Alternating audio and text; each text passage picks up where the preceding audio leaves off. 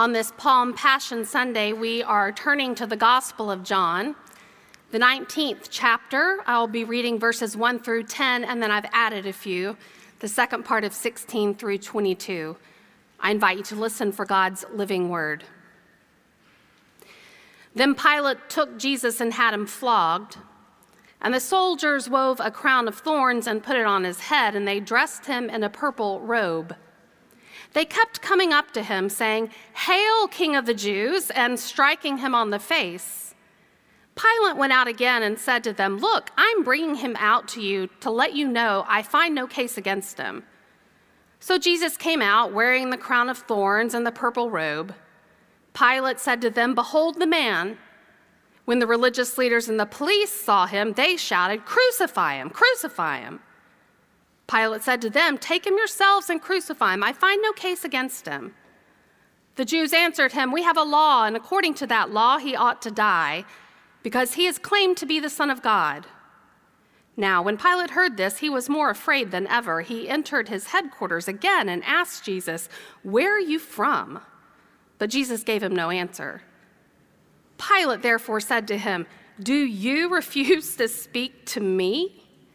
Do you not know that I have the power to release you and the power to crucify, crucify you?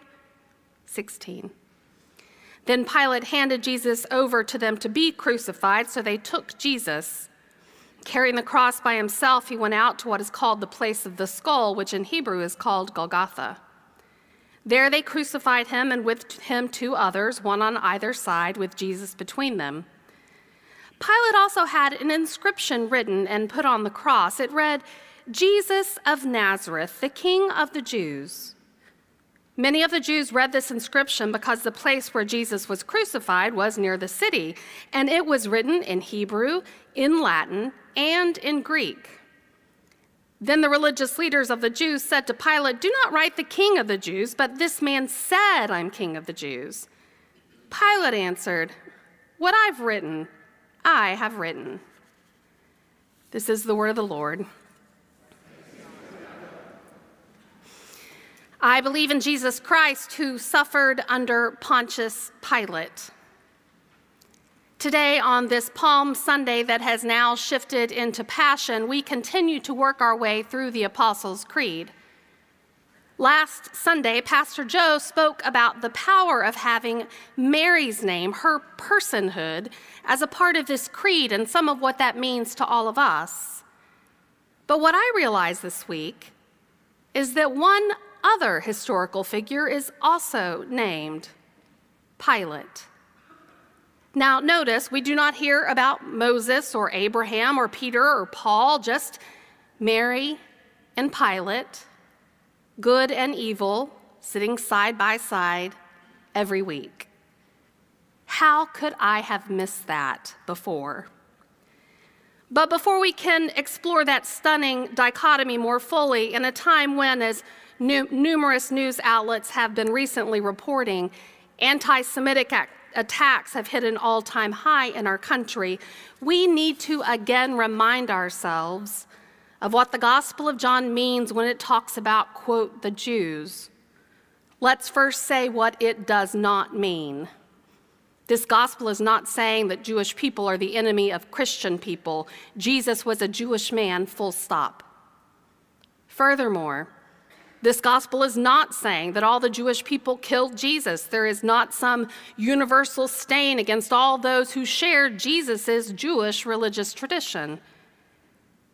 We have to say that part out loud because, as you know, the Christian church has an awful and violent history of using this particular gospel as a rationale for being anti Semitic and for committing violent acts against Jewish people. In our collective history, Good Friday has become a day on which Christian violence against Jewish people greatly increased. And this is why, again and again, as Christians, we must say no to such a dangerous, violent misinterpretation. For when we sink down into the Gospel of John and get a fuller understanding of the historical period in which it was written, we discover that this gospel writer was addressing his own Jewish Christian religious community, which had been expelled by the synagogue for reasons that are not entirely known. Yet, Jewish New Testament scholar Amy Jill Levine claims there were a variety of good reasons that would have led to their expulsion. For example, she writes, Considering this gospel was probably written down around the year 90 CE, it might have been that Jews feared being associated with Christians, even Jewish Christians, because they could be rounded up and persecuted alongside them. Harvard Divinity professor Francois Bovon expands on Dr. Levine's theory by focusing on the actions of the Jewish religious leaders in this Gospel of John he reflects how in chapter 11 they basically stated that if they kept letting Jesus go unchecked, then inevitably his preaching, his ability to gather crowds, and his proclamation that God's kingdom was arriving in him would strongly provoke Rome. And in response to that kind of provocation, the Romans would undoubtedly try to destroy the Jewish people's holy places as well as their entire nation. In other words, he posits the Jewish religious leaders portrayed in this gospel had very good reasons for wishing to retain order and to avoid any further disturbance instigated by Jesus. They were afraid for their people. Part of their task then was to do their very best to keep them out of Rome's crosshairs. And to them, that meant they had to get rid of the threat, they had to get rid of Jesus. Regardless of their reasons, though, the expulsion clearly angered the gospel writer a great deal. An anger we see expressed in his generalized language about, quote, the Jews. Frankly, John's language sounds like reactionary rhetoric, something we understand far too well in our own day and time. Clearly, the gospel writer was angry with those whom he felt had betrayed him and his community. But what about Pontius Pilate. We can easily imagine the gospel writer was angry with him too. The early church must have been to include his name in the Apostles' Creed, a liturgical marker to signal his participation in the crucifixion of Jesus. So here's what we know about Pilate. He was the Roman regional governor of Judea from 26 to 36 CE. It's worth noting that a lot was expected from those governors in terms of keeping the people in line and loyalty to Rome strong. Roman functionaries who did not do their job to Rome's satisfaction could be called to come to Rome to answer for their shortcomings. Sometimes, if someone wasn't doing their job well enough in Rome's eyes, a soldier was simply dispatched to spare Rome the trouble to go ahead and end the governor's life. So while someone in Pilate's position might enjoy a great deal of wealth and privilege, the specter of Rome always loomed large, and fortunes could shift like the wind. Yet before we start feeling sympathetic for Pilate, we should also know that he is described by non biblical sources, both Jewish and Roman, as a harsh and mean spirited ruler who disdained his Jewish subjects. His role in the trial and crucifixion of Jesus are well documented, not just here in John's gospel, but in all of them, along with outside sources. So while we can't say for certain what his motives were in reference to Jesus, whether he was patently cruel or a bureaucrat caught between a Roman rock and a moral hard place, at the very least, he was a man with a certain amount of power who had the opportunity to show mercy, but who did not have the inclination. Now, I do think we have some clues about his motives that we see in the text I just read. One primary clue is that he put a sign on the cross of Jesus, the state's tool of execution Jesus of Nazareth, King of the Jews. And he had it written in all three common languages so that everyone, no matter who they were, could read it. It was a sign meant to mock the Jewish people and their messianic hopes. It was a sign meant to ridicule the common rabbi named Jesus and his willingness to such, suffer such a humiliating, undignified, violent death. It was a sign writ large for anyone to see and for all to understand. Now, of course, Pilate did not realize that what he was announcing to all the world is actually true, that Jesus is Lord, Savior of this broken world. No, to Pilate, the sign was just one more way he could ridicule and scare all those he felt were beneath him, while at the same time pandering to the Roman government to increase his own value to them. Yet there he is, right there in this ancient liturgical creed of the church. I believe in Jesus Christ, born of the Virgin Mary, suffered under Pontius Pilate. And as I've pondered that throughout this week, I've wondered if part of the reason the early church included Pilate's name was not simply to mark his role in the suffering and crucifixion of Jesus, but also to acknowledge that in some ways they were still suffering under Pontius Pilate. Maybe they imagined that we would also still be suffering under Pontius Pilate. Because let's be honest, there are some days on which it sure feels like Pilate, an actual historical figure who now symbolizes greed, a lust for power, regardless of who gets hurt, a desire to use whatever it takes to maintain one's own status, a person placed in the position of authority who regularly abuses the public's trust, that kind of Pilate, it seems sometimes is winning. The New Testament would call all that Pilate symbolizes the powers and the principalities, the spiritual sludge that still lurks in our world, even as God continues to work God's own purposes out. This past Friday, the first memorial service was held for one of the children killed at the Covenant School in Nashville. Yesterday, two other services were held at Covenant Presbyterian Church one for the senior pastor's nine year old daughter. I hope he did not have to preach it.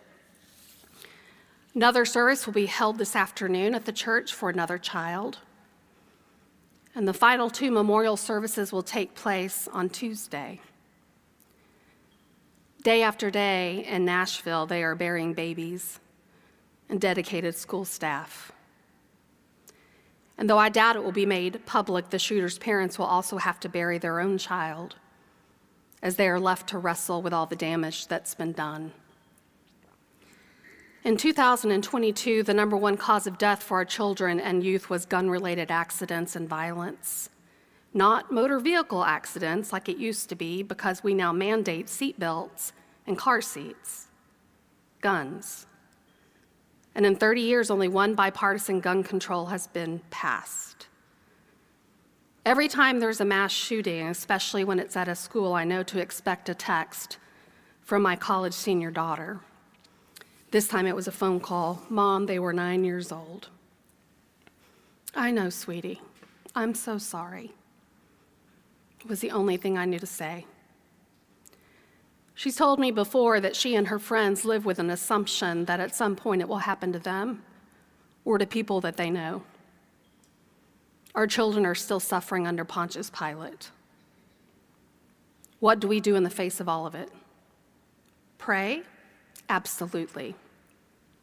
Yet, as conservative columnist David French wrote in the New York Times this past week, for the faithful believer, prayer isn't a substitute for action, it's a prerequisite for action. It grounds us before we move to serve others. It grounds us before we speak in the public square. God, have mercy, we ask. Lord, have mercy, we plead. But then, he continued, we must act to heal wounded hearts, to bear one another's burdens, and to address the terrible scourge of violence that scars our land. End quote.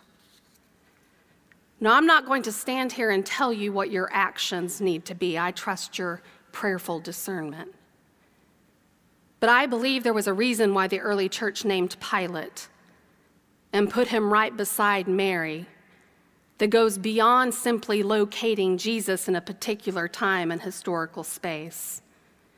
A reason that goes beyond tying him to the death of our Lord. I think they named Pilate to serve as a liturgical marker, a way to remind us every time we say the creed that because of Jesus, the very one we will follow to the table and to the cross and to the empty tomb during this holy week because of the one who is our brother and our Savior and the promise of God's constant presence. We know through him because of the one we call Jesus our Christ, we have the holy power to stand up to Pilate. We have the holy power to stand up to greed. We have the holy power to stand up to the lust for power over no matter the cost. We have the holy power to stand up and to act out on behalf of those whose little voices are not yet strong enough to be heard, or for those whose voices have been far long too silenced. In the end, as we will mark next Sunday on Easter, we know that Pilate did not and will not have the last word, only God does. And indeed, that word will be a word of life and healing and creation. But that does not mean that we do not have an active part to play to ease the suffering that still happens under Pontius Pilate. We have the holy power to do so. So every time we say his name in that ancient creed, May we remember that charge, that call, that commission. And may God give us courage. I believe in Jesus Christ, born of the Virgin Mary, suffered under Pontius Pilate. May his name now become code for us to pray always and to act. Amen.